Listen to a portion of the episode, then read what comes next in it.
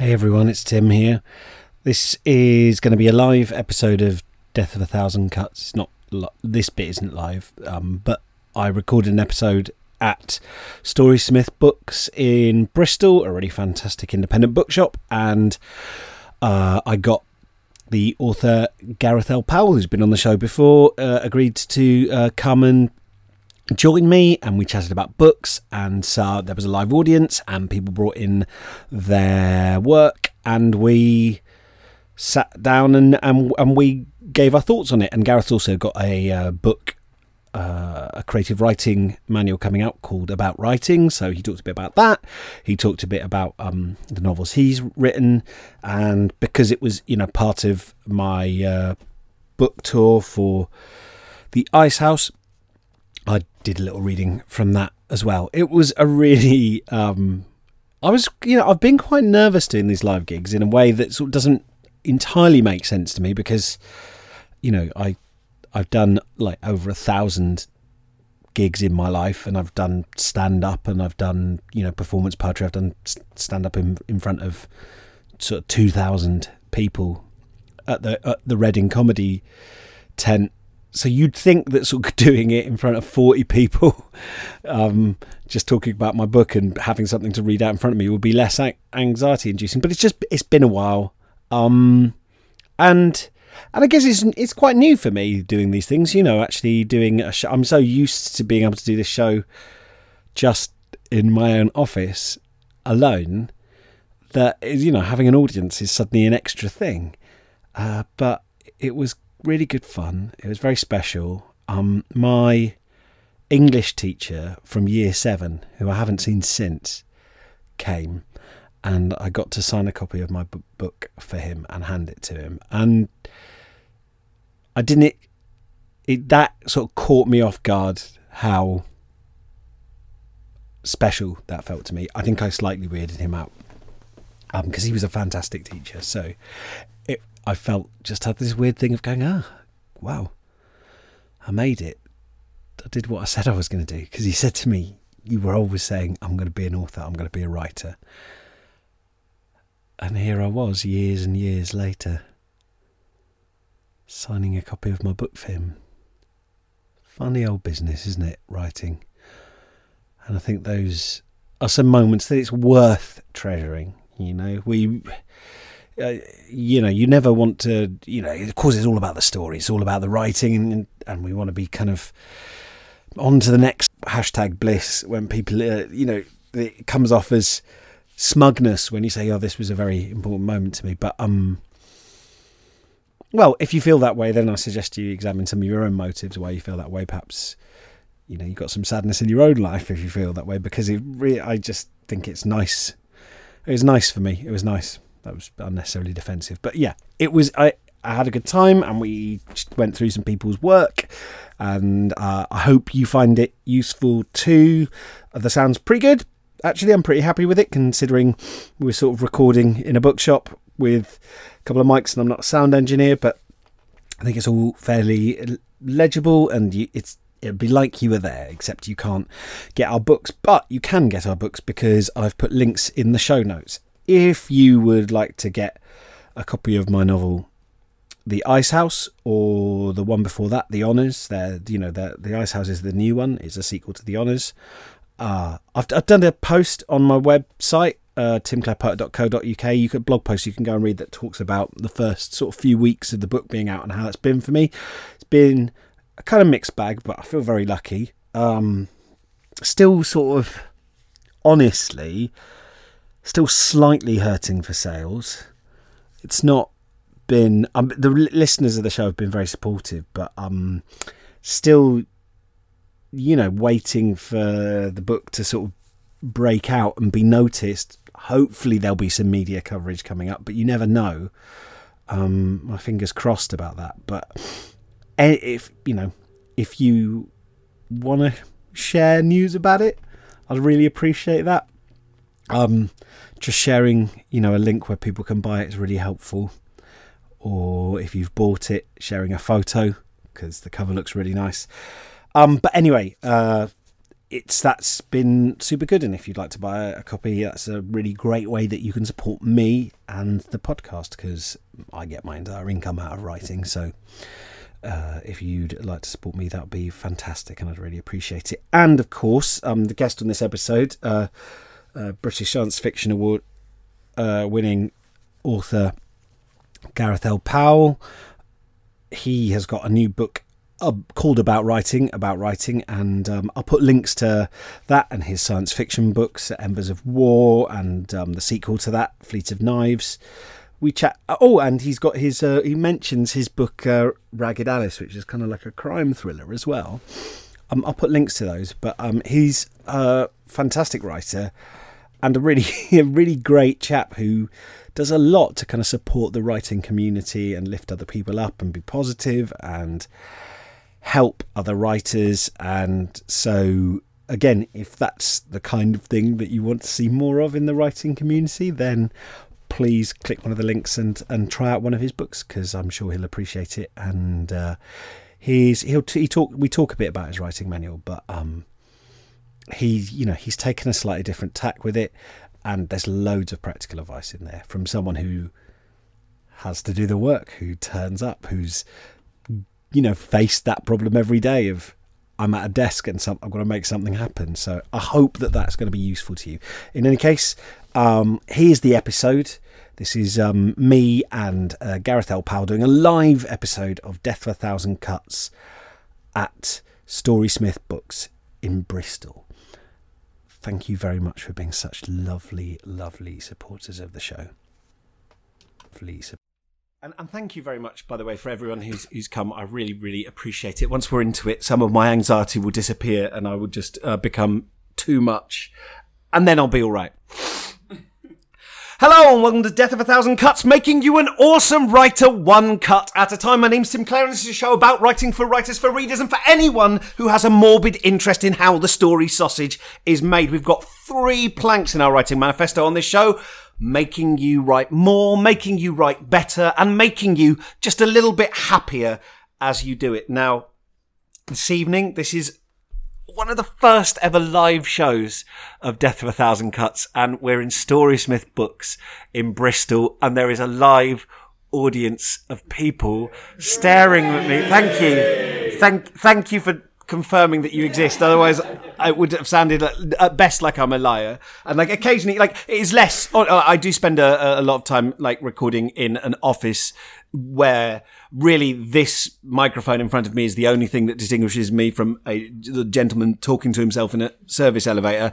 Um, is this right? Apparently, that makes it different. It makes it important. Um, but we're recording, and um, we're going to look at some listeners' first pages today, and we're going to talk about writing. But I'm not going to do it alone. In fact, I don't think I probably could do it alone. And today I'm joined by uh, decorated uh, author and um, a writer of uh, both fiction and now uh, non-fiction, uh, Gareth L. Powell. Hello, Gareth. How are you? Hello. When you say decorated, it makes me feel like I'm wallpapered.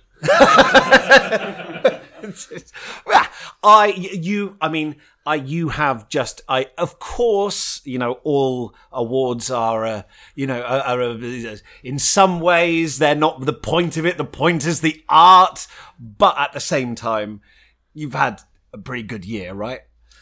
Not bad. Yeah, I got some more stuff to dust.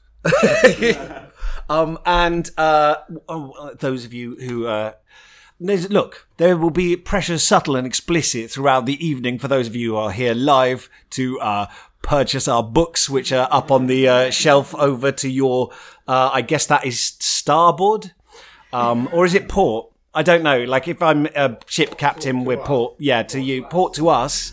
Well, yeah, but I'm the port to us. Thank you for giving me an out there as well. You're like, of course it's port. You know that it's port to us, but uh, as a ship's captain, originally port was called larboard.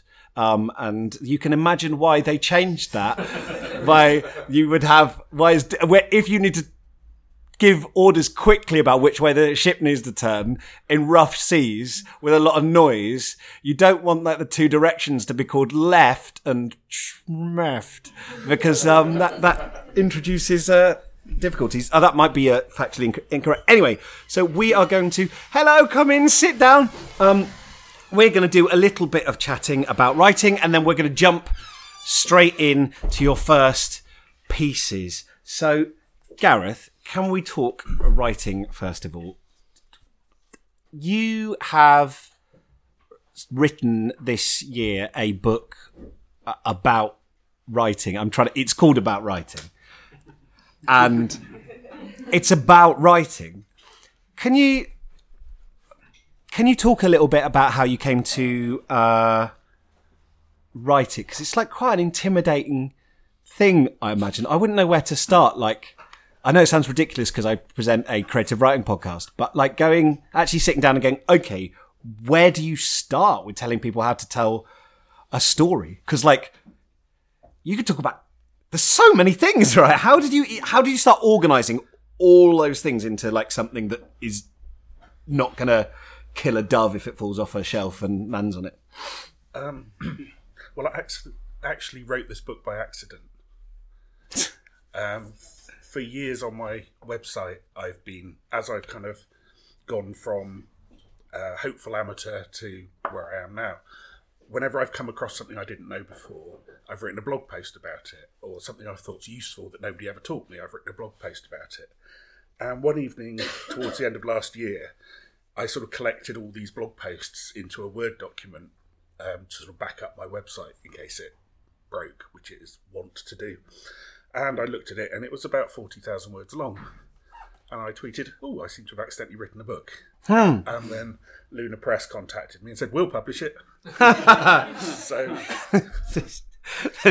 that I can. There's like writers, struggling writers now, just grinding their teeth, hearing that, going, "Oh yeah, I just guys, this book just fell into my hands," and then the publishers go, "Brilliant," and you're like, "Way!" Um, but can you talk? a- So, I want to ask you about because this week has been weird, but this this is what's on my mind. Okay, Gareth, this week, and maybe you on Twitter follow a lot of fantasy writers as well, but a lot of fantasy writers that I follow and science fiction writers have had opinions about how they would write certain TV shows better if they had had a chance themselves. Do you ever find yourself watching stuff or reading stuff and kind of armchair quarterbacking it a little bit? constantly, constantly. I had the uh, the misfortune to watch the Independence Day sequel um, the other day on DVD. I completely blanked out that there was a sequel to that. Yeah. You just said that now, and I. f- Oh, oh yeah. And I, I was just sat there going, "That's not how gravity works. you can't suck up Japan and drop it on London. What? Oh my goodness. The alien spaceship has such fierce gravity; it sucks up Tokyo, and then it gets to London and decides to turn off its gravity, and Tokyo falls on London, and then nothing ever gets sucked up by its gravity ever again in the whole film. They just kind of walk around underneath it with no problem. So, yeah, I, I was just I was I was fuming at every single point in that film. Um, not quite as bad as Lucy, starring Scarlett Johansson, which is a film about a woman who takes a drug that operate that allows her to access 100% of her brain's capacity, which is just a rubbish myth because we do that anyway. We, why would we carry around some 90% of something we never use? From an evolutionary point of view, it's just bollocks. But, but this film, and, and so when she got to about 40%, she could spontaneously change her hair colour just by thinking about it. And got to 60% and she could fly. And it was just, you can't fly by thinking really hard. and then at the end, she turned into this like nanotech computer thing after travelling in time to visit the original kind of cave person, Lucy, who was the mother of the whole human race, and have a kind of 2001 moment with her, and then back. And she, you know, apparently, if you if you can access 50% of your brain, you can do amazing kung fu. but um, and I, I've got a 14 year old daughter, and she ranted for two hours after that film. two hours, and I, I had to agree with everything she said. So yes, absolutely. I mean, eh, becoming a writer is the quickest way to ruin your enjoyment of reading or watching television. I like that. I can't remember who it was that said that uh, a writer is someone is someone for whom writing is harder than it is for other people, and it, it seems like like reading and watching stuff is can be harder. But there's sometimes like a little bit of like enjoy enjoyment as well in bad in bad movies or in movies that kind of get you go. Do you do you do you secretly depart? Does part of you enjoy it? Because I know when I see something that's like really bad, Yeah. part of me is having the time of my life. I do watch crap movies to unwind. Um, because if I've been plotting all day or, or working on fiction and all that, watching something that gives not a damn for the rules of narrative can, can be quite quite relaxing because I don't have to sit there thinking, oh, they're going to do this, they're going to do this. I just sit there going, what? but it's quite freeing because I, I'm not. I, I know what I'm getting going in, so I can just kind of. I, I guess it's like um, an Olympic sprinter going for a gentle jog. It's that kind of just unwinding, thinking, yeah, this is rubbish, but I, I remember seeing a movie where they got like a laser. They had a laser pistol and they were trapped in a hole. And they fired the laser and it like bounced off the sides of the hole and made a ladder and then they climbed out. and at that point, I was just like, okay, uh, okay, like wow, that's really exciting. But I feel like I'm, I feel like I'm less watching like a coherent narrative and more like I'm having a breakdown or someone spiked my drink. Can you?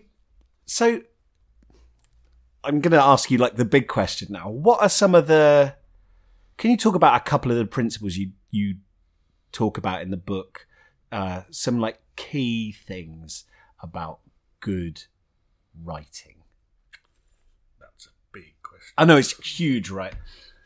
Well, I called this book a field guide for aspiring authors because it's not really a kind of instruction manual. Because you know Stephen King wrote on writing, and there would be no point in me rehashing that.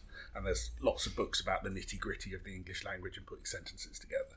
So the kind of things that this covers, as I said, are, are stuff that possibly wouldn't be taught. So there's a a chapter called the fear which is the fear that gets you when you get 20,000 words into a book and you think, this is rubbish. They're going to crucify me. I'm going to stop writing. And you hit that's how to, you've got to fight that fear because the fear comes and whispers on your shoulder when you're writing. But I've done things like um, there's 55 story ideas in here for people who are stuck. Um, there's uh, how to choose the people, your Twitter teachers, people you follow on Twitter to learn rather than argue with uh, how to get how to get started, how to keep being creative in a crisis, how to beat writer's block with a hundred words. So there's lots of kind of it's it's like it's designed to fit in your back pocket. So when you're kind of ex- when you're kind of writing and you get stuck or you, you find something um, where you don't know where to go, there's hopefully there's something here that can help you. There's three ways to breathe breathe life into your fiction, um, which is talking about how what writing what you know really means. Can I ask you about the one I want to ask you about is about the fear because it's really interesting that you like nail it at twenty thousand words. Um, I've spoken to different writers and I asked them about like where that moment comes for them because I've met people for whom it's like before they before they write a word they're terrified and then once they're in it they goes for some people it's 20,000 for some people it's 30,000 words. For some people it's they can do the entire first draft and then when it comes to revising it they're like uh. For some people it's the end of revision when they're finally going to have to show it to someone else. Like up until then they're okay. Can you talk a little bit about how you get through that? You've gone through that period of being like oh i've had a new idea and you're writing it down.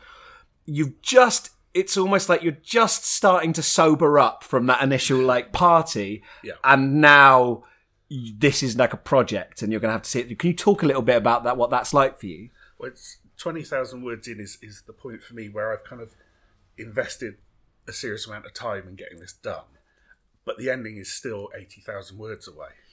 It's just so it's like I've done the foothills and I suddenly be confronted with this giant precipice that I have to to scale, and it's at that point that you start to doubt. You start to think, have I got enough plot to last that distance? Have I got the energy to do it? You know, have you know, are all my characters really jabbering trolls, um, or are they coming across as real people? Yeah, and you, you just start sort of freaking out that you know, oh my god, somebody's paid me to write this and it's rubbish. Um, I'm going to have to give all the money back, um, and I'll be hounded out of off the internet forever. That's the thing is like your the story you start creating of like your public shaming becomes like more elaborate than your actual ideas for the plot, right? Yeah. And you're imagining like how all these, and then and then there'll be like all these like all the like review sections will be like Gareth L. Powell loses it spectacularly. What is this nonsense? It's like it's like these. It must. It, it's that it, the writing brain is still being creative. It's just being creative about how what a disaster the next six months are going to be. Um, it hit me the worst. Um, up there, there's uh, Embers of War and Fleet of Knives are the first two parts of a trilogy. And I wrote wrote those quite quickly and enjoyed writing them a lot.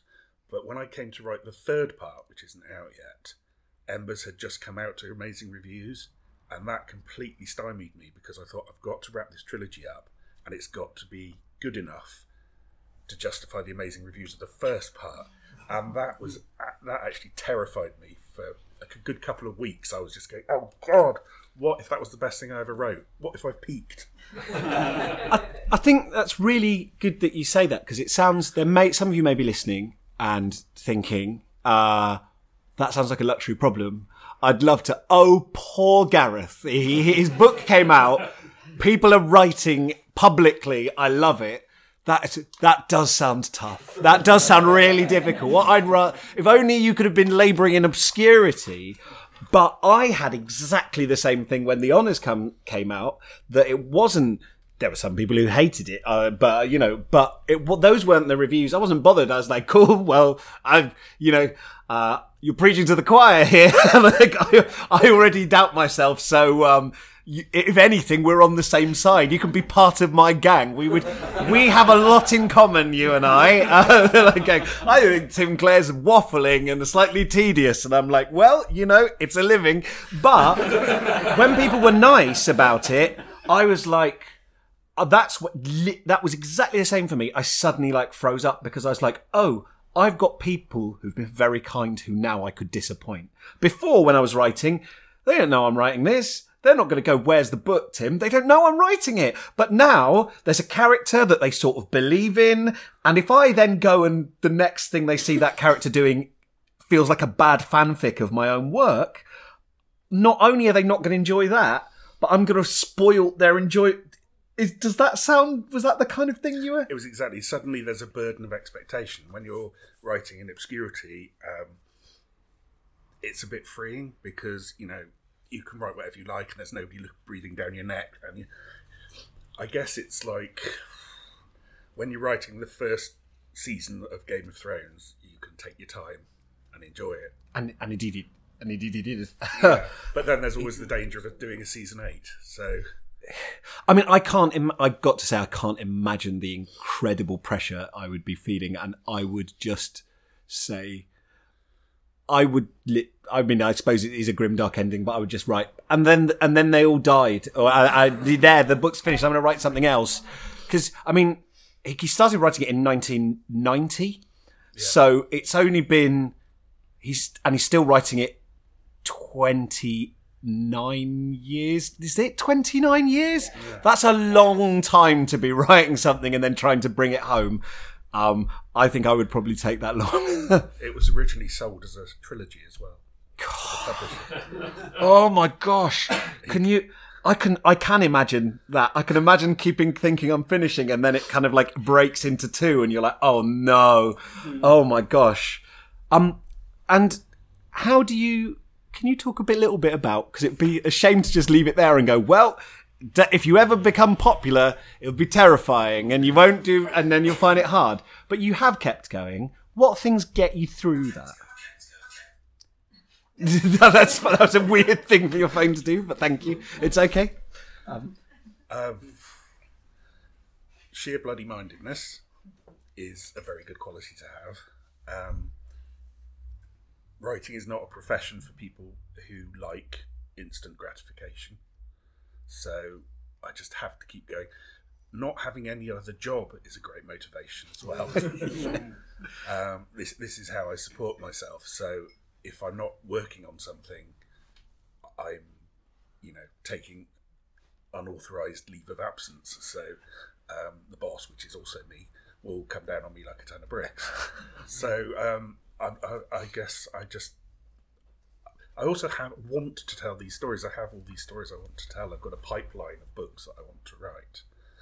Um, so it's just it is literally just a case of, of even on the days where I'm suffering the worst imposter syndrome I've ever had, just having to keep going, just having to get even if I write five words a day, as long as they're five good words, and it's all right because maybe tomorrow I'll write a thousand. So it's just um, there's a, a, bit in the book here where I said beating writer's block in hundred words is uh, a tip my sister taught me. She's also a novelist, um, which was every day just aim to write hundred words.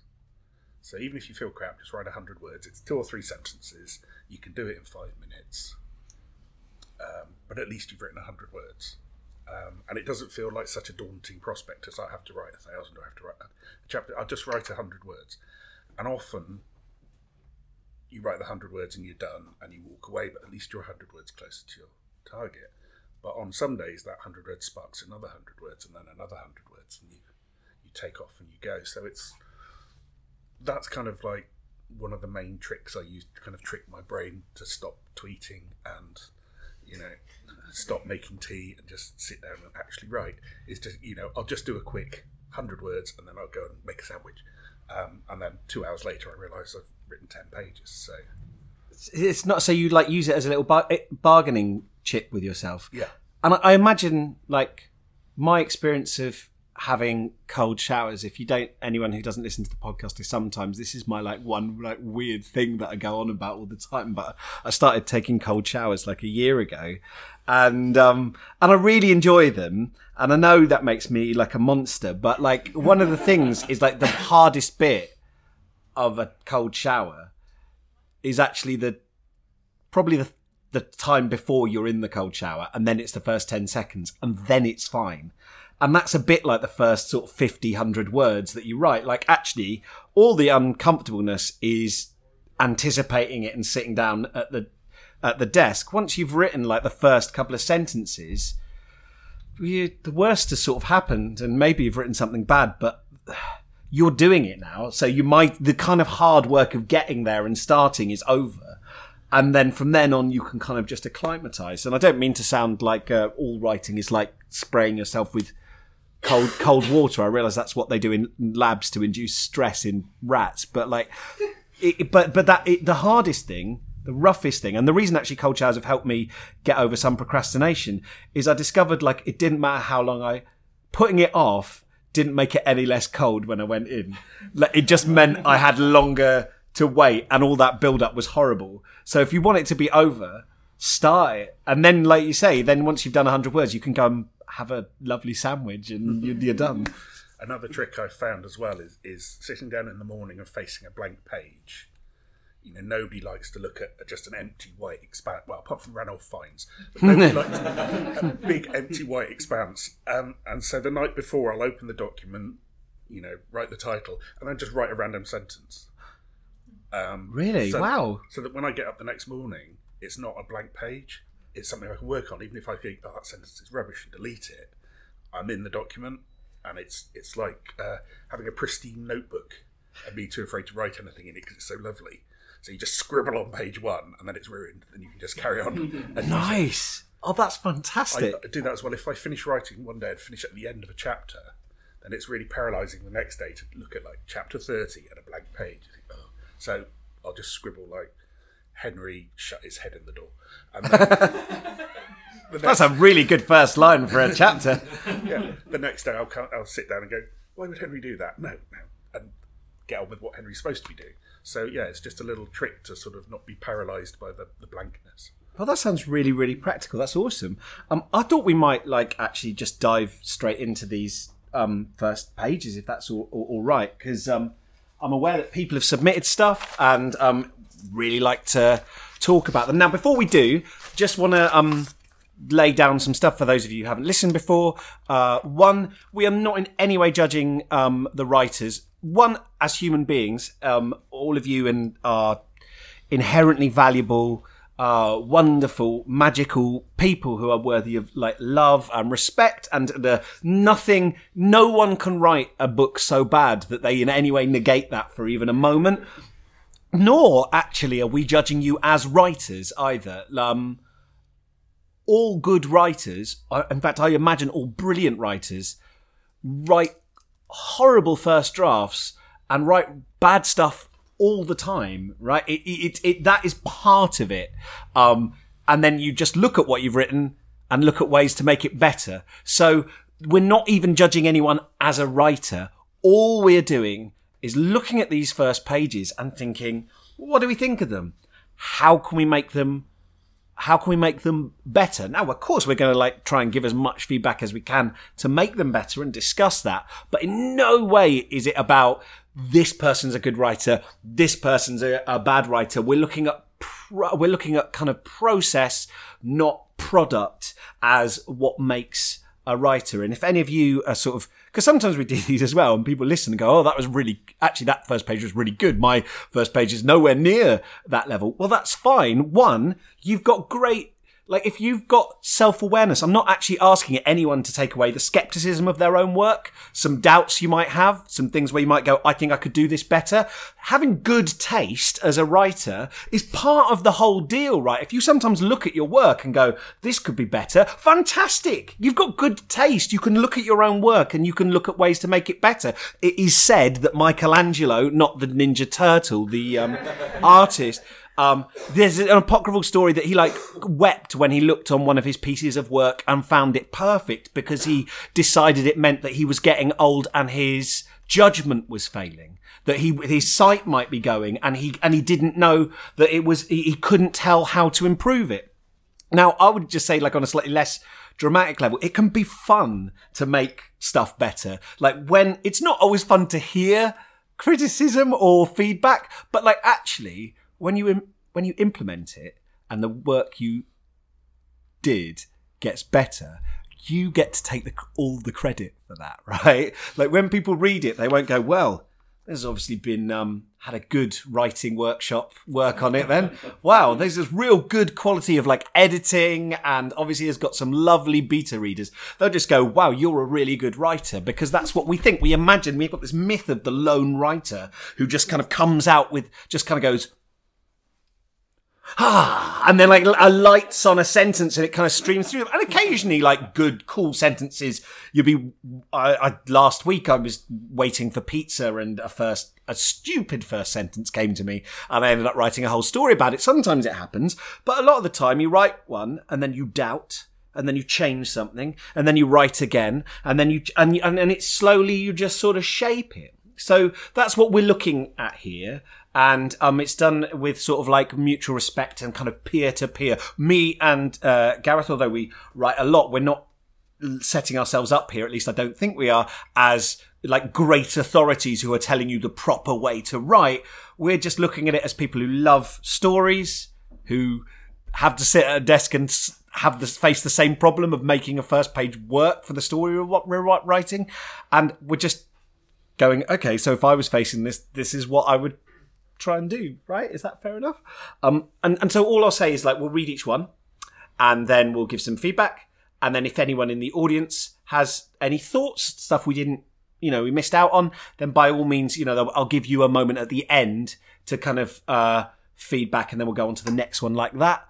Uh, that's about it. I think we'll kind of just, uh, uh jump. And I just want to say thank you to everyone who, um, has, has submitted. We're going to do three pieces. Um, so first off, the first piece I think we'll do is uh, by uh, Jackie, and uh, the working title is Contact. So if it's all right, I'll just read this out so you've all heard it. It's going to be a long day. I mean, I know all days are the same. They all last 24 hours. No more, no less, except twice a year when the clocks go forward and back, but let's not get too picky, yeah? After some brief Googling, I have learned that there are 1440 minutes and 86,400 seconds in a day. 1440 minutes doesn't seem like a lot when you think about how many things a day holds. A baby can be born in less than a day. A whole new person in the world in fewer than 1,500 minutes. Just seems odd. Anyway, today, despite being no more than uh, 1440 minutes long, it's going to feel longer than that. I just know it is. Today could also be the last day I ever see. Alternatively, it could be the first day of the rest of our lives. Okay, okay, enough of the cliches. So, have you ever read H.G. Wells' War of the Worlds? It's about Martians coming to Earth and basically attempting to kill everyone, only they catch some common virus which kills them because they have no immunity to such things. Well, we seem to be living the updated version of this. Aliens are coming! Aliens! Think Rimmer from Red Dwarf for that one. A message was received by NASA, other space agencies are available, that the people from Serentopia, a planet from outside our solar system, were travelling to us. Don't ask me how this was communicated. I think it was explained as some kind of Babel fish. Read Hitchhiker's Guide to the Galaxy if you can find a copy. They're flying off the shelves, as is every novel about space travel, aliens, and what have you, as if they're some kind of manuals for what might happen next. They ran our response through some kind of computer program and eventually worked out how to communicate in English. So that happened about six years ago. They've been travelling at ridiculous speeds to us ever since and apparently are due to land today. They're going to land in the Atlantic Ocean and a special platform, or rather a man-made island, has been built at the land site. They're landing in the sea because it's neutral ground. Every country in the world demanded that they land in their country. Obviously, the USA wanted them, but so did the Chinese. And both countries were big enough and had enough open spaces for this to happen. And we very nearly had World War III over it. Seriously, armies across the globe were mobilized. Then someone, and I forget who, suggested landing in the sea as it was neutral.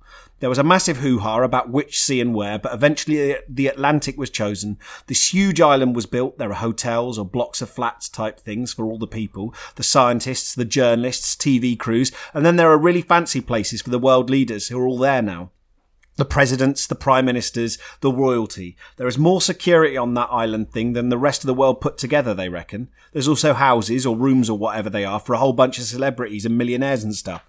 People who have so much money they can afford to take up a space. I don't reckon most of them even care about the actual space side of things, just that they can say they were there. Okay. So, uh, Gareth, would you like to start? What, do, what, what did you make of this first page? Well, I assume this is a humorous story. I, I certainly found bits funny. Yeah. Yes, with, with all the asides and so on. Um, I must say though that I found that the whole opening, talking about the number of minutes in a day, my attention started to slide quite quickly. Um, I don't, So this is from the. It's going to be a long day. I mean, I know all days are the same. They all last twenty four hours. That that bit. Yeah. You found that you were sort of like slightly losing focus for that. Yes, I, I, I, I just wanted to say get on with it. I, so my feeling about that bit is here's here's my take on it.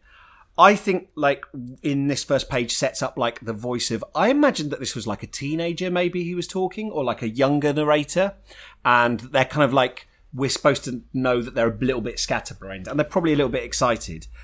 Um I think I agree with you that what's interesting for me is that there's an alien going to land Yeah, and the aliens are coming. Like as soon as we get to that, I'm like, oh, hello. Um, and maybe that first bit is just like there's not a story happening yet, and it can sound really sort of, it can sound a bit, you know, like it's well, it's only a, a paragraph, right? But right at the beginning of the story, I think readers are really itching for some basics of the world to be established, so we know where we are and what's going on. I think what we want to do is to be introduced to the character straight away, um, and by the end of the page, I don't know who's talking. I want the, the character to be talking straight from the beginning, and to know who it is. So you want a sense of this narrator kind of like in the narrative now or doing something or we're seeing uh, him or her on their way somewhere or getting breakfast or switching on that you want something in the narrative present where they're doing something. Something to draw us into who this person is and why we care about them. Um, I liked today could also be the last day I ever see. I thought that could be a good first line. I yeah, I agree. That was the first line that I read and I was like, "Oh, hello." Like I, that, that's when my like attention picked up. Um, but I kind of um, there's there's the old saw of show don't tell, and this is all telling. Um, I, I'd like to see some showing. So, you know, if, if they were watching the news, they could re- you, you they could be telling us this information as they drank their tea and, and buttered their crumpet and petted their dog or whatever. So we know who they are, and it's like we're kind of experiencing it with them rather than just kind of than just telling it all to us in a big kind of info dump. I mean, I so I'm gonna I part I understand what you're saying. Part of me slightly is gonna disagree with you a little bit in that I do feel the voice. There's some showing in the voice rather than uh, telling because we know like this person is like pinging about they talk about H.G. Wells they talk about War of the Worlds they think about red they talk about Red Dwarf they talk about Hitchhiker's Guide like they feel to me like someone who like reads a lot, who maybe is a little bit geeky. Like I feel like I am getting some bits of character through here. I feel like they're a little bit skeptical of the whole. They're a bit like you know when they start talking about the presidents, prime ministers, and celebrities. I, it's interesting that they're not approaching the aliens coming as like, wow. Life exists. Like there's six years has passed since this has been announced. And this is someone who is pretty, like in lots of ways, over it.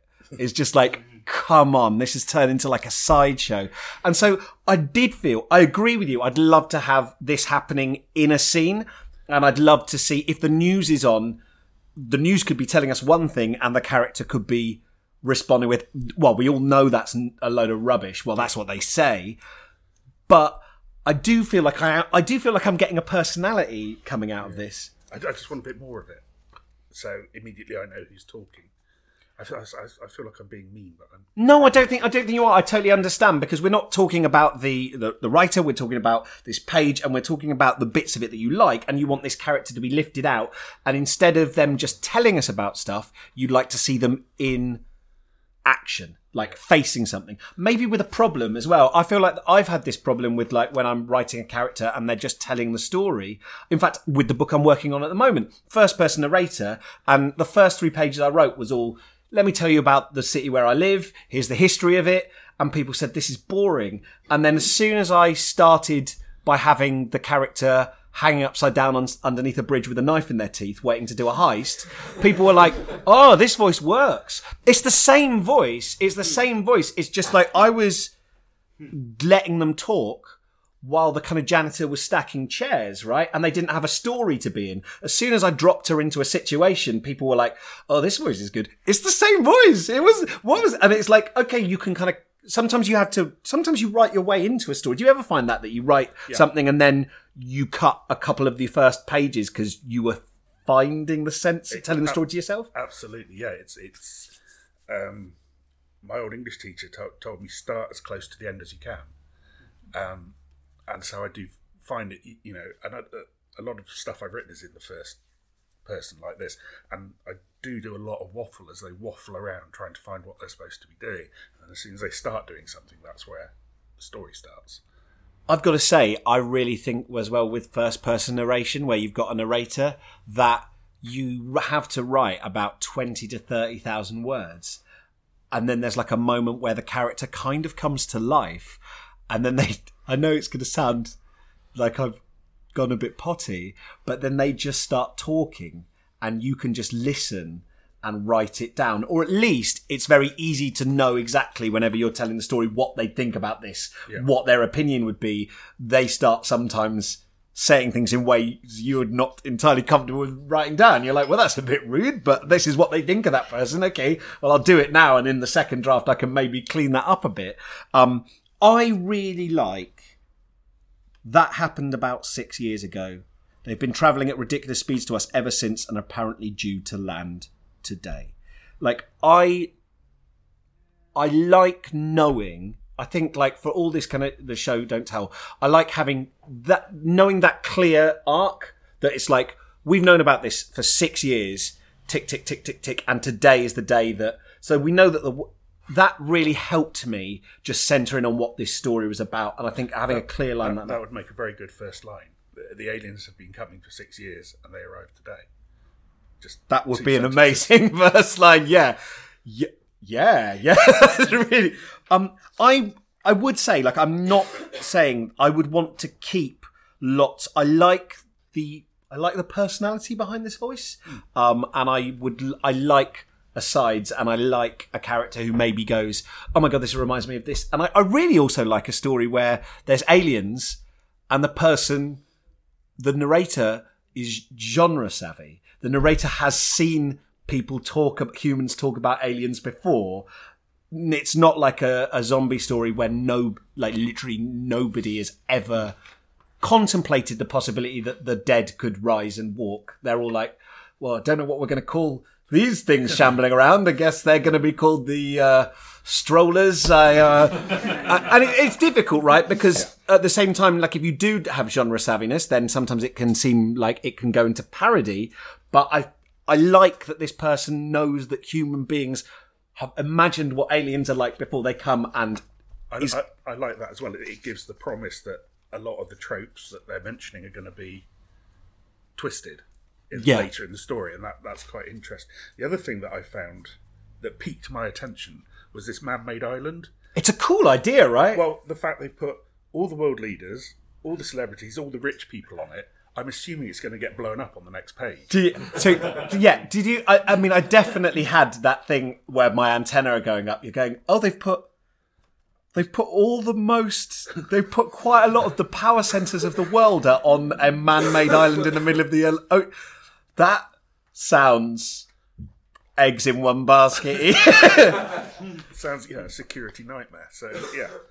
So I mean, it might it might not, but I'm, assu- I'm assuming it's going to get blown up pretty sharpish. I, I, I think certainly that is a cool premise, and I was yeah, my attention was piqued by that as well, and I was like going, oh gosh. Wow, that sounds risky, especially as we have no idea what the aliens are going to be like when they arrive. Wow, today is going to be interesting. Yes, and also extra points for using the phrase "massive hoo-ha."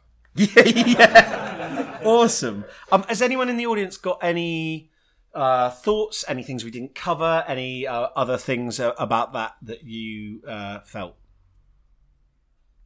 And on kind of following up on one of the things you were just talking about about the, the sites, I really like the fact that Ben said um, they've, everyone's been going out and buying every sci-fi novel ever as if it's an instruction manual for what's going to happen. Yeah, that's really. Yeah, I think that's a good line. Really Yeah. interesting insight. I would like it if that happened.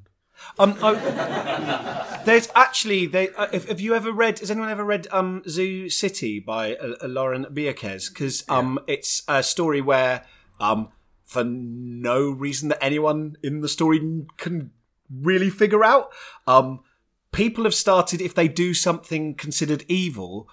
Like dark shadows start like moving towards them to like consume them, and then like a little animal will appear by them and chase them all off and now they have a little kind of like uh like demon style creature that looks after them and gives them a small magical power. Um but if that demon ever gets killed the shadows will come and consume them right? And what's really cool about it apart from that which is a cool premise is that interspersed with all the chapters she's just put in stuff from how the world is coping with this. And one of the things you get a little snippet from is someone's thesis where they are looking at the His Dark Materials books in the light of the fact that people actually have these creatures now and going, what, what how do we it's a piece of literary criticism there's also a there's also uh, the imdb um, entry from a documentary about a an afghan warlord who's got a penguin in a bulletproof jacket that he takes around with him everywhere. And it's just cool right? It's just like this is how the world is dealing with something. An actual human uh, um, but they know they've read books like like you have. Um cool. Okay um so we'll do the next one then if that's okay. This um one is by jennifer and it's called um a shot in the dark his name was henry and he wasn't as smart as he thought he was henry's body was found up um up a tree near the old dockyard by old man Morgan and his faithful would be bloodhound, a cocker spaniel named Spooky. While out for their morning walk, Spooky had practically pulled his elderly owner across the lane they usually followed, and over to the tree, where his barking at first annoyed Mr. Morgan, and then alerted him to the presence of something rather large and unleaf-like hanging above him. When we questioned him, he gave full credit to the dog. To be honest, so did we. It wasn't that old man Morgan wasn't a credible witness, it's just that we all knew he wasn't exactly as mentally sharp as he used to be. Retirement had come to him a long time ago, and his mind was going the natural way. Henry was relatively new to our small island community. He had come here often on vacation when he was a child and had apparently taken a liking to the place as he'd moved here the day after graduating from high school. I'd met him a few times and he seemed like a decent enough sort of kid.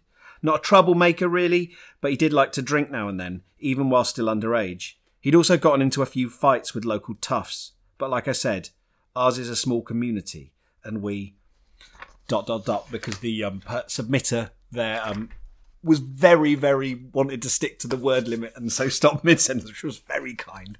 Um, any sort of opening impressions about this one, Gareth? Um, I'm assuming it's not a comedy. It doesn't not intrinsically funny finding a body up the tree. I must admit, it wouldn't, laughter wouldn't be my first. Perhaps a, a, a shocked giggle, and then realizing that it wasn't a um, Yeah. prank. It, it's, it's a classic dog walker finds dead body opening, which is um, always good, and it's obviously setting us up for uh, some kind of murder mystery. I, I don't understand why Henry isn't smart. I mean, obviously he's dead, so. Um, I mean, I like that's gonna that's gonna be explained that first line.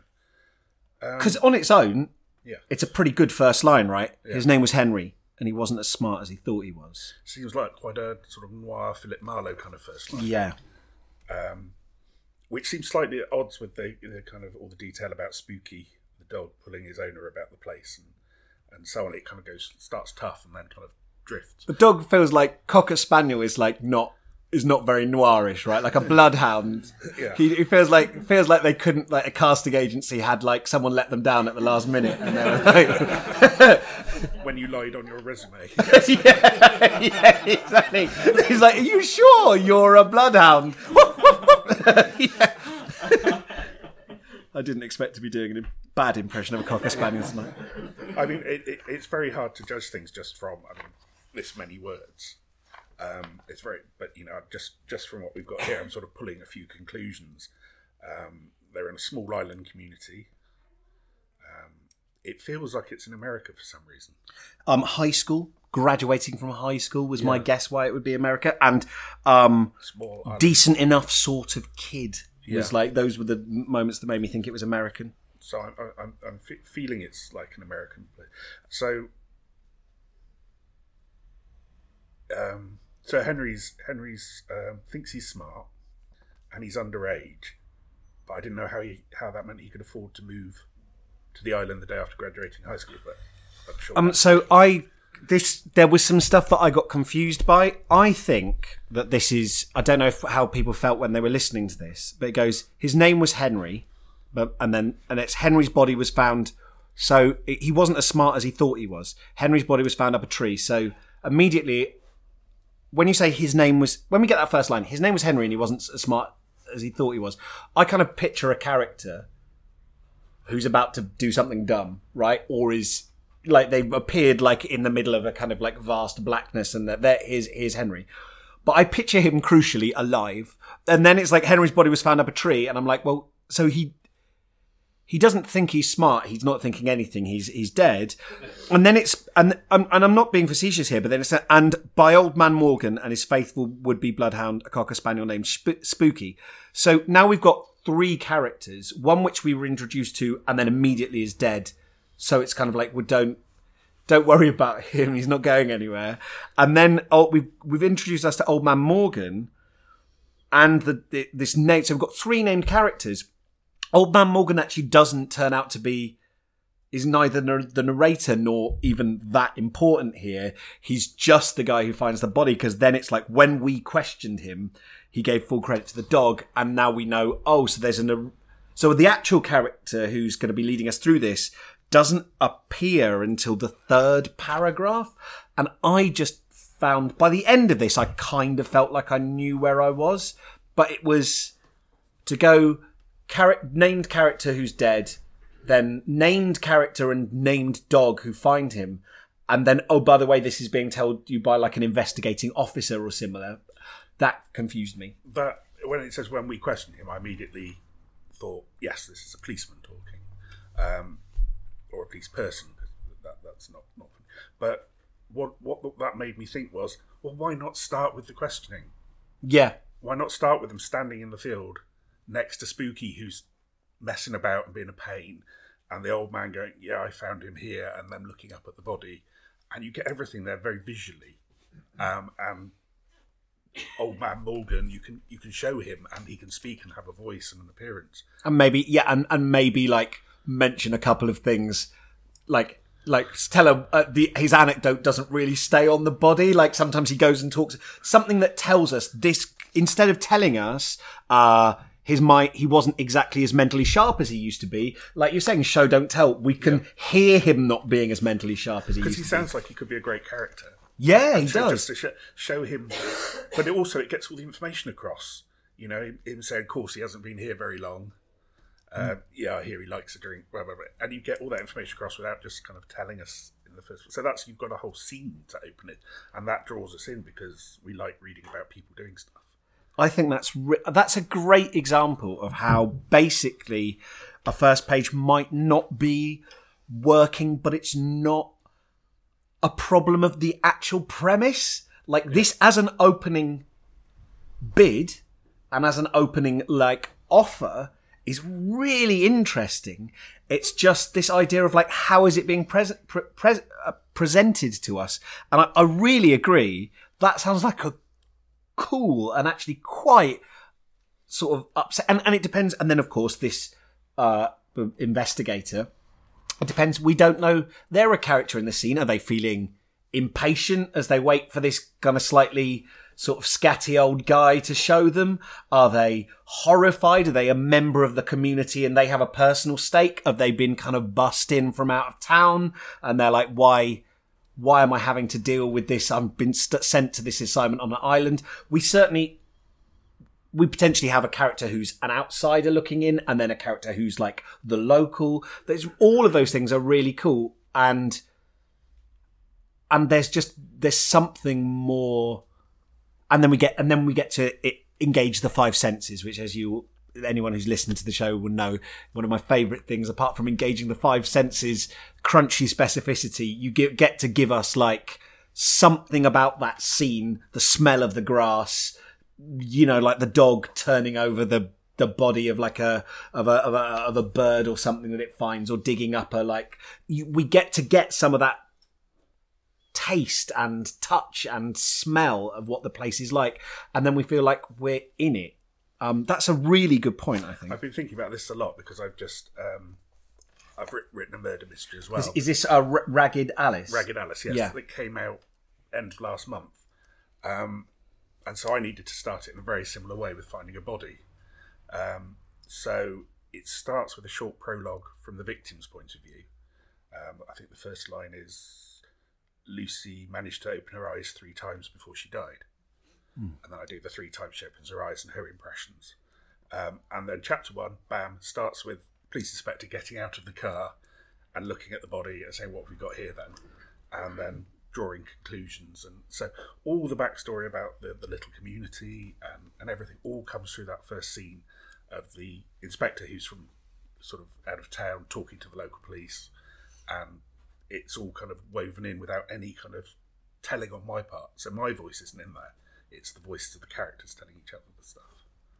I, I, I, yeah, I think I, um, so, and this person is a member of the of the small island community. Actually, now I look at it because it's, it's Henry was relatively new to our small island community, but you can tell, you can let people know that it's a small island community without actually saying the word small island community, can't you? It's like we just have to see this person and going, he hadn't been on the island long. Like even when if if the narrator calls it the island, we know it's a it's a community, right? Like we know it, if if the person knows whether this person's been here or not, they know everything that goes on on the island. It must be small. That's a I that's really really cool. Okay, um, the final. Any sort of last thoughts on this at all? No, this is this is like a, an intriguing opening. It sets us up. We know it's a, a murder mystery, um, and obviously, you know, it is a very short amount of words to, to judge on. Um, but yeah, I think if it had been dramatised instead of just told, it would have drawn us in even quicker. Yeah, and, and like in terms of like there being a short amount of words, although that is of course the amount of words you as a writer have got to hook your reader to make an agent go, okay, I'm going to keep reading, to make an editor go, wow, um, and it's in a first draft. That those first 250 words will not be the right ones. I've well, I've never done it yet. If you get to do it, you're a, a mutant, and I hate you. No, I don't. I'm pleased for you, but it's like you, it, it, it, it takes a while to find the heart of the story, and um, but so we, yeah, we- we're saying like stylistically, there's like a more interesting way to come at this in terms of concept. Really, really interesting opening premise. Cool. Um, as any, sorry, go on. I was just going to say, um, often the first page is the last thing that gets written. Certainly for me, um, often when you get to the end of the story, it tells you how it should have started.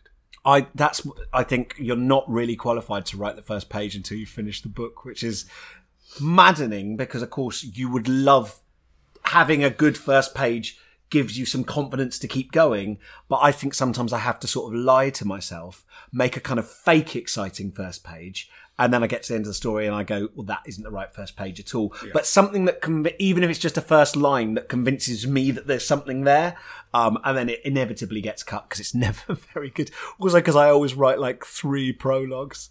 I in in the Ice House, uh, my publishers quite rightly made me cut a thirteen thousand word prologue. they were they were right. Like, what? That's that's.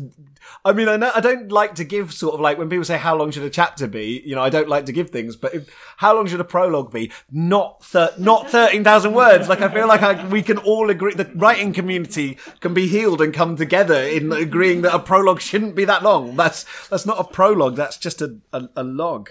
Um,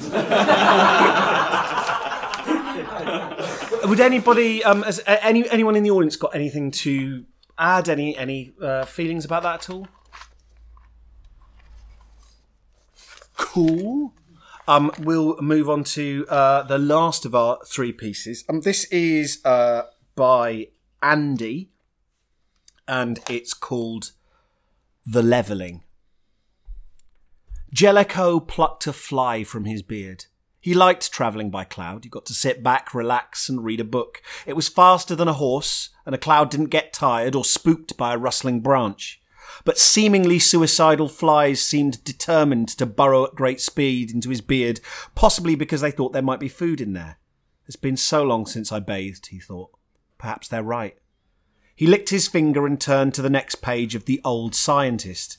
There was a frankly rabid piece on the new ironwood staves and some foolishness about utilising fish in summoning rituals. This, as far as Jellicoe was concerned, could only be addressed in one way. Guppy? Yes, my lad. Take a letter. The smaller man squirmed all elbows as he tried to arrange an inkwell and some parchment on a level surface. Not an easy task when both you and your table are travelling on a tuft of vapour skimming across the countryside at an altitude of precisely ten feet. Jellicoe cleared his throat and adopted a pose that, whilst still recumbent, signified great oratory was imminent. Dear sir, he began. Or madam? Don't be ridiculous. Guppy frowned. Tavern. I was disappointed and chagrined to read your article. What? There's the tavern. On the crest. We're here. Malud. Thoughts about this one? I, yeah, I like it. It's um, I, the thing that grabbed me first was the description of, of Guppy. the fact he's called Guppy, and in just one s- sentence where they said the smaller man squirmed all elbows, I could picture him Mm. just from that, that, that. That's you know when when you're describing a character, just pick one little detail that speaks for the rest, and the fact that he's squirming and he's all elbows and little, I've got him immediately. I know what he looks like, so I really like that. This this felt very Terry Pratchett to me. Mm, yeah. Um, but it was good. I like the, the old scientist instead of the new scientist. That made me hmm. laugh. Oh, I just got that. oh, yeah, nice. Um, and, and the way they talked, um, the way the characters talked felt quite natural. And, you know, I'm immediately drawn into who Jellicoe is. I can imagine him sort of fat, pompous, you know. So I'm, I'm immediately in there and I want to know what he's doing. I mean, there was some, I, I did some annoying scribbles on the first couple of uh, chapters because I felt they could be can, can can we jump? Can we jump into that? We are we you are in a safe space for um extreme grammar pedantry uh, he- he- here. So um, It- it's not pedantry so much in that it, it needed to be chopped into, into more sentences uh, because the second sentence goes on quite long. So the second sentence is he likes travelling by cloud.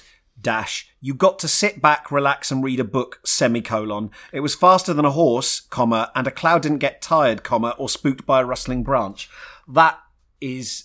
It does make me feel like I needed to sort of take a breath and go down and then come back up. It's like a diving bell of a sentence. So Jellicoe plucked a fly from his beard. Good opening sentence.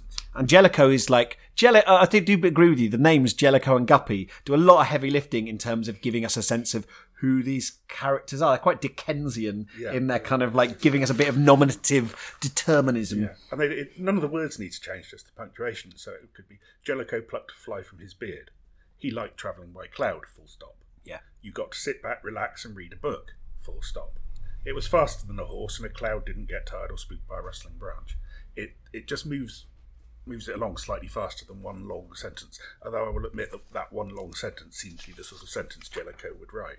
Yeah, I it- yeah I agree with you hundred percent. But I think actually we can do that later on. Like I feel like the sentence that gives us that sense without making me um feel like um my eyes are sort of like uh starting to roll back in my head is Jellicoe cleared his throat and adopted a pose that, while still recumbent, signified great oratory was imminent.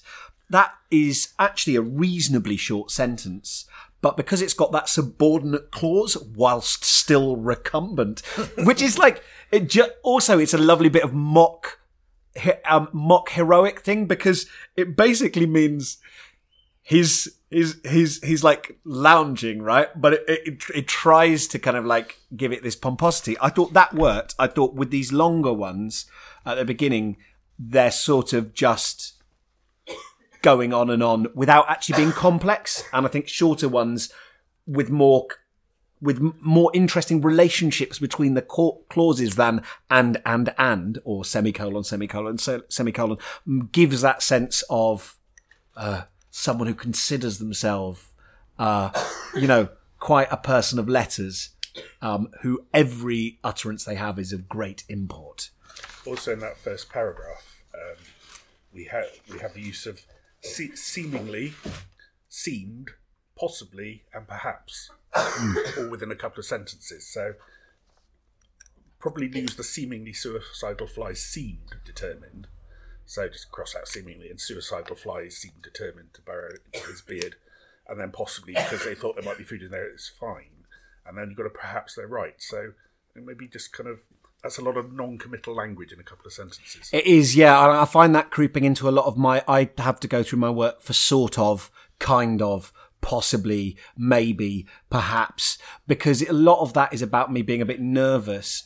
Um, rather, I put put in a lot, uh, uh because like, yeah, it, it. I get it. Like when you're trying to go for a highfalutin, pompous voice, you imagine that what that person is going to do is use a lot of adverbs, um, which is true, but uh, it doesn't make doesn't make that inherently entertaining to read. And all of those things are ways of.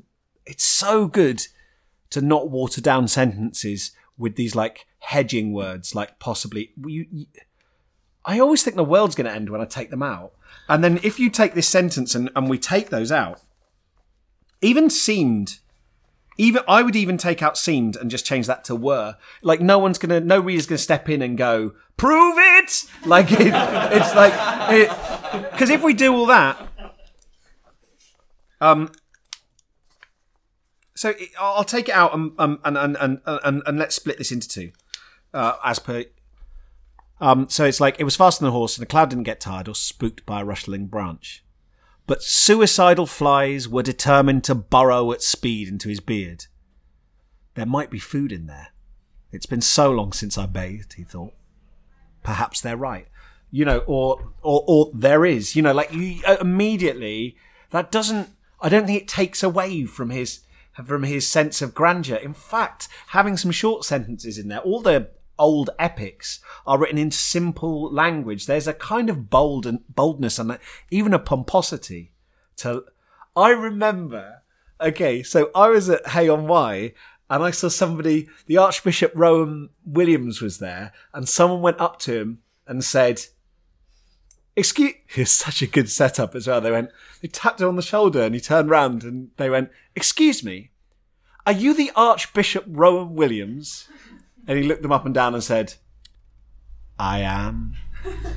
and there's something just about the simpleness of like, uh, like, because I'd if someone, I mean, I wouldn't say yes to "Are you the Archbishop Rowan Williams?" I, I wouldn't make that claim. I mean, maybe if I found myself having been mistaken and then I felt like I was going to let people down by not being the Archbishop Rowan Williams, I would continue the farce uh, for a while. But you know, I if someone said, "Are you Tim Clare?" I'd say, "Oh yes, he- hello, um, uh, nice, nice to see you." But there's something about just going, "I am." that had all that sense of kind of oratory and not pompousness, but just self possession. And I feel like Jellicoe could have some moments of being like, uh, uh, of being like a, a, a, he- uh, he was, was he ready to write? He was.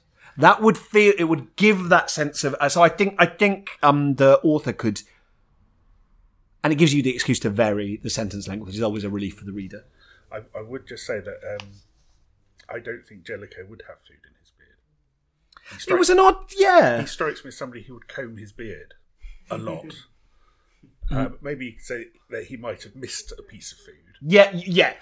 so hi- in his head, he's got an excuse for why. Yeah, but but because it made me think he was dirty from the, the journey, and then he came across as not dirty in the next couple of sentences. If you see what I mean, much more of a gentleman than would allow you know would not comb his beard because a gentleman's beard is his castle. I think like that moment of it, like like he, it, that the idea that he thinks it's sort of like maybe, maybe he almost sees the flies as it being slightly slanderous that they would be looking in his beard, but, but his beard is so luxuriant. It yeah, I like that idea that he's going. It was possible that while perusing, um, you know, some great tome, uh, uh, you know, a few a crumb may have uh, may have slipped his mind. Such was the, you know, such as the lofty lofty mind of the scholar cannot always attend to every crumb. Perhaps Guppy had not combed his beard. thoroughly. That's a yeah, exact. And actually, that immediately becomes even something as simple as whether he's got food in his beard becomes a great opportunity for su- suggesting characterization. And um, I'm also, I have to say, I'm excited to see what happens when this character with a very high opinion of himself, who is surrounded by someone who is not who doesn't pop that bubble, who seems possibly a little uh, a little skeptical of it, but doesn't actively pop his bubble of pomposity. What happens when this person then meets other people and how he maintains in that? tavern. Exactly. Yeah. yeah. It seems like it seems like somewhere that would be he would consider perhaps a little lower than his status would normally have, and whether the tavern is full of people who genuinely think here comes a great scholar, here comes a great wizard. on a cloud. Yeah, yeah, he's on it. Right, that's it. Or whether they think I'm quite interested how they're going to park it. cool. Um, th- yeah. Oh, thanks. So that's that's awesome. Has anybody else got any thoughts on this piece?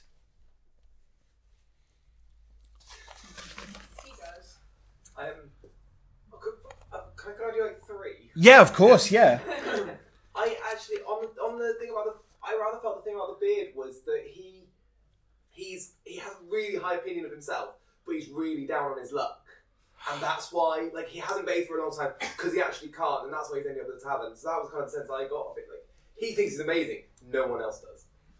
And um, I also, I just really love, like, the whole. I wanted to read on uh, because the way that the language was used, the words like recumbent, and and there was the sentence where it describes trying to set up the table on a piece of water vapor floating. Yeah. exactly ten, precisely. I think was the adverb. Yeah, but uh, uh, skimming across the countryside at an altitude of precisely ten feet. I thought was, I really really liked that. Um, so and it, it really drew me into what's exactly the same. I really liked that um, sentence. Other thing, um, a story about wandering around Hale Wye, being mistaken for the Archbishop of Canterbury, and having to go along with it does sound as the, the great premise for a novel. you can have it, but if you don't, I'm taking it. Oh yeah, please do. Yeah, um, I really like that thing you were saying about maybe that this is someone who is, you know, a little bit like a kind of like aging colonel in some kind of like colonial possession bar, like expat bar, like who has seen better days. I do like that, but I, I still agree with Gareth that like we can have that sense of these guys like need a break. Um, but this person also wanting to sort of rise above it or, you know, the, the, the, there, there, there being a sense of, I, you know, I remember sort of read. In fact, talking about like old colonels and stuff. I remember reading about, uh, uh you know, an old colonel in an old folks' home who, like, till the day he died, would like get up every morning and, you know, like properly like shave with a cutthroat razor. And I like the idea that even if you know, even if the comb that he puts through, then the couple of the teeth are break or they're broken or like they're not really making great headway. Or he says, "Where's my beard oil?" And it's like, you know, we run out, sir. Well, can we use some of the kind of like cooking oil? Well, you know, that that will do. the feeling like they're trying to keep make the yeah keep up appearances i think could be really good so your point i really take your point that this can be it could this could be doing a better job of setting up the sense that whatever maybe they've come to the town for a job, for a quest, um, they need the money. like they, they, they, they, it's you can't afford to turn this down. But I, I would like him to be not. Uh, he just kind of like there's a kind of like languor to it. Like he's like like like he's like I. Oh, I'm covered in crumbs. I can't face it. And I'd like it to be a bit more like Gareth said that he is um, sort of gainfully trying to power through even though it's it's not going great. Um, before we sort of um finish, I just wondered if uh, I, I know sort of Q and A's sometimes uh, cause the audience to lose the will to live, um, but just if anyone had any questions at all about writing, about our books, about anything like that. Yes. About writing in general. Oh, of course. Um, how? I mean, obviously, you say you do it as a living, really. So you kind of, I presume, you sit down at nine o'clock in the morning, work three till five. I'm assuming. Um, I won't contradict. I just it's a nice image I have. Um, I can't do that. I struggle to find time to write. And in fact, I very rarely write at all, even though I have non-stop ideas and they never go anywhere because I haven't got the time. How do? Is it in your book? Will it tell me how to find the time amongst working? households, children, and all the other crap I have to deal with. Yes. There's two chapters. answer. There's two chapters. One is entitled "Finding More Time to Write," and the other. Well, I still have time to read. And the other one is called um, "Juggling Writing with Your Day Job." Okay. So, but Because yeah, at the moment, if I have time to read, that's great. But if I read, I haven't got time to do anything else. it's an eternal dilemma because if you haven't got time to read, it's your writing's not going to be as good as it could I be. know, So, and I do like to read. yes. So I, I like. mm, I feel like I have recently become mildly sort of qualified to answer this because I'm now a, a dad of a of a two and a half year old, and um, like I'm often the time that I'm not like looking after her or doing admin, I'm falling asleep at the desk. So I, I do think like what Gareth said about that hundred words a day thing is starting like it's so important, I think, as a writer to to make the standards that you set for yourself ones that are serving you. Your writing should be your employee, not your boss, and it's important that you're not giving. And I'm not saying you are personally. I mean you as in one. That, that you don't give away your sort of uh, creative and emotional sovereignty to this idea of what a writer is because it's very easy to start sitting down and and then write a sentence that's just like john went through the blue nice great door and then, and then you look at it and you go, oh, and you go, I bet Neil Gaiman doesn't do this. I bet, I bet John's trip through that door would have been um, magical and amazing. And so you can start just imagining that there's a kind of ideal writer that's out there who is working from nine to five, who's doing all these different things and um, doing them well and better than you. And then you feel guilty and all sorts of things. And I think you, I think an important thing to ask yourself is what do I want from writing? Uh, because, you know, writing just a, a just 50 words just 100 words a day, doing just 10 minutes a day is, you know, the, the course that I wrote for the podcast, the Couch to 80k writing bootcamp is 10 minutes a day, six days a week. And that was important for me because I wanted to be fittable in around other stuff, which, you know, as a dad, like it, I just, you know, just bedlam a lot of the time. Uh, and also because I have, oh, I could get to, I'm just looking in the sky. Has the, um, has the neuroscience beacon been lit? I see it on the hill, but burning on the mountains. Yes, I can talk about neuroscience in writing. Um, I've been speaking to a lot of brain scientists who've been like looking at authors under with fMRI scans and stuff like that and seeing what happens to the brain when you write a lot. In, in, in fact, doing scans of writers' brains as they are writing. And if you train the brain over time, and to train the brain, you only need 10 minutes a day. It's little and often rather than big binge sessions. The people who write frequently, their brains start to change, and the parts of the brains that are used when they write start to change to the extent that I spoke to this guy, Martin Lotze, in Germany, and he has studied, uh, he got some writers underneath the um, fMRI scan machine, and they had to write in pencil because it's a. Uh, a giant magnet, right? So if you try and use a laptop, it gets sucked up into the machine. So they're right. And then he just got some people, not literally off the street, but people who don't write at all, to write some scenes as well. And he found that writers who write regularly use a completely different hemisphere of the brain when they're writing. So it's not even just more bits light up. It's the, um, it's that a different part of the brain lights up completely. And there's also this thing called the basal ganglia, which is about to do with kind of like automation and downstreaming. And when you write regularly, and it's not about the length of time you spend writing, it's about doing, doing, it's about the frequency and then the sleeps in between where that habit gets ingrained. Um, then a lot of what your brain starts to do is downstreaming with the basal ganglia and helping you basically automize it. In fact, like the, the dirty secret of a lot of writing is that like, it actually looks a lot less like creativity and a lot more like kind of like roboticized like a lot of the bits of it are automated and are not very and i and i also think by the way that robots will become much more creative than us. I've made some like twitter bots and they're much better at coming up with ideas than me because they're not afraid of looking like idiots. So they come up with stupid stuff and then occasionally they'll put things together that i would never have considered because i didn't want to look like an idiot. So my sort of thing to you is like listen to what gareth is saying about like that little breaking uh, a uh, creative writing block. Do a hundred words, find the like tiny little cracks, but at the same time, don't feel like I have to be writing while I'm on the loo. I should be writing because people say, "Oh, anyone can find time to write. I write when I'm on the bus. I write before I go to bed. I write when I'm watching TV." And it's like, what? And it just sets this impossible standard of, "Are you alive?" Are you writing? Why not? And it's like, well, because I'm a human being who has a, like a right to exist in the world and breathe. And like you are, and I know you know this already, but I'm saying this to everyone. You're like a valuable person who is contributing to the world just by being alive.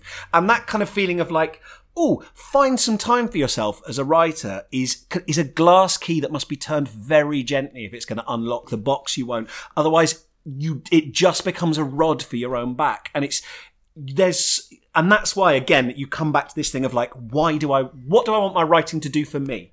And you make a you make you work out for yourself what do i want this stuff to do? Because it's your employee and if it's not going to make you feel better.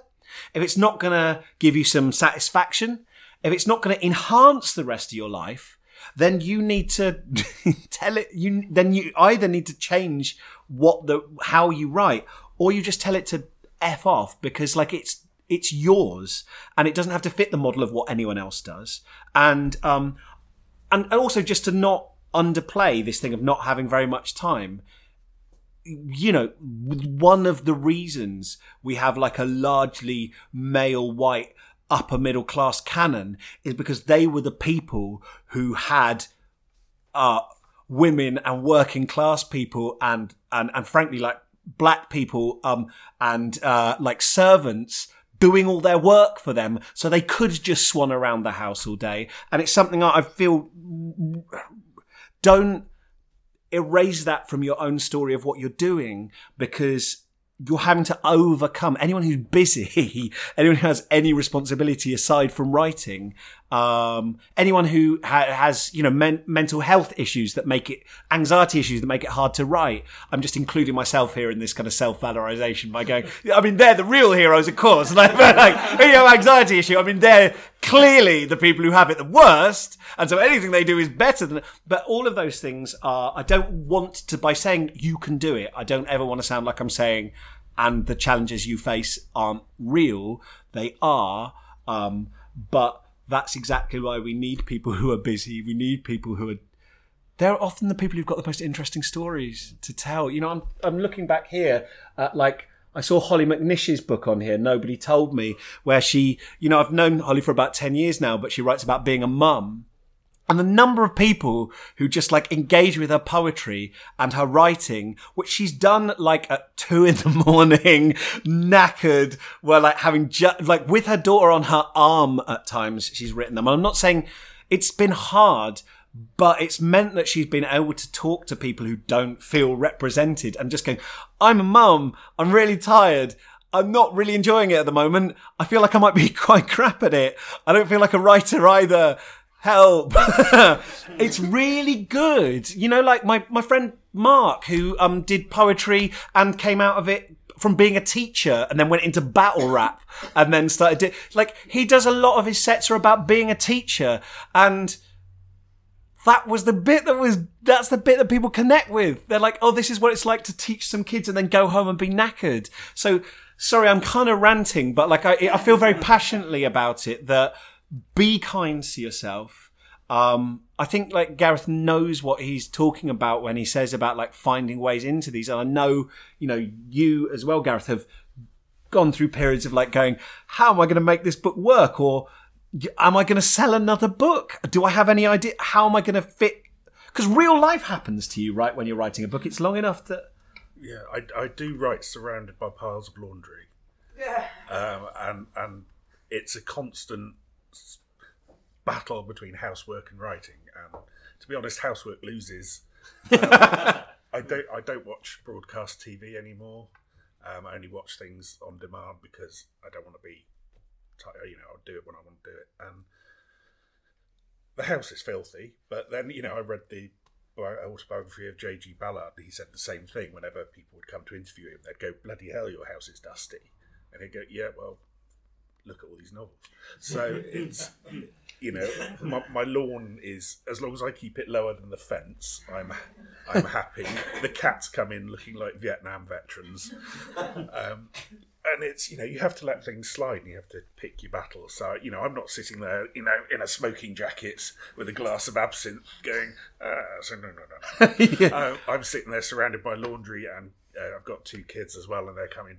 Dad, can you give me a lift to school? Dad, where's my PE kit? Dad, why aren't there any clean shirts? Um, you know, and it's um, you know, y y real life happens as, as you say, and you have to kind of pick and fight your way through it, and and and kind of choose which bits that you're, you know, which bits you're going to. Uh, whether it's more important that my mother comes in and goes, Jesus Christ, or whether she comes, you know, or whether I've, I've written a book and I don't care that she she thinks I live in a pigsty. So it's, you know, it's it, it's uh, six of one, half a dozen of the other, really. Does that sort of answer your question? Yeah, I think so. Sorry. At great length. Yes. uh, So right or clean? yeah, yeah, exactly. Yeah.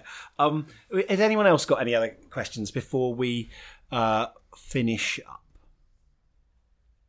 Oh, hello. Hi. Uh, don't, why don't you take the opportunity to give us a plug on your latest books? Thank you. That is. can, so can we? Can, that feels like a, a an obvious plant, but yeah, thank you. Or, or or just someone who knows how to do our jobs better than uh, us ourselves. I'm sorry for um. So um, Gareth, would you like to? Could you talk? Your I'm pointing as if that will work in audio, but like um, I'll just say over. There's a shelf over there with Gareth's uh, books on. Could you? Could you give people a little précis about em, uh, uh, the Embers of War series because it's like a, I really like talking about it with people because I just start explaining the premise and I can see their faces light light up and I'm like, sometimes when I try to explain my own books, I see people like nodding politely as their face like this rictus grin appears and i feel like i'm explaining my like a phd that nobody else could ever understand. Whereas when i talk about your books people are just like oh cool I hate doing this because Sorry. you know, it, it it took me two hundred thousand words to to say, and now I've got to try and get that down to about fifty. But it's um, it's it's basically a space opera, but it's more a literary space opera. It's more psychological. It's every kind of science fiction series I've read is building up to a great war. Um, sort of Star Wars, Lord of the Rings. Everything's building up to a great war in the final book. This story takes place three years after that war, um, and it's to do with what happens to the characters who fought, um, the things they did, the people they were, what they had to do, and how they live with that afterwards. And one of the characters is a warship who is sentient, called the Trouble Dog, and she took part in a bombing, uh, which happens in the prologue, which is basically a, a horrendous war crime. Um, but at the time, she was following her programming in her direction. But since then, she's accidentally grown a conscience. And so she's resigned her commission and gone to work for an organi- a humanitarian organisation.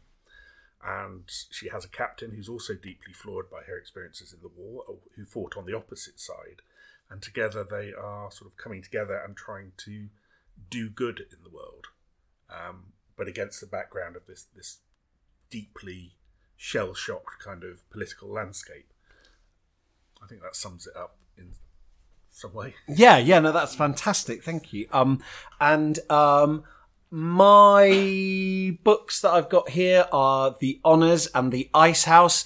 The Honors has the, it's like a, it's supposed to be like a, I wrote it as a kind of like ripping yarn. There's like secret tunnels. There's like a 13 year old girl who's obsessed with like shotguns and thinks the Bolsheviks are going to take over at any moment. There's like secret society, a country house, uh, and um, my publishers, Canongate, bless them, uh, opened the blurb on the back with 1935.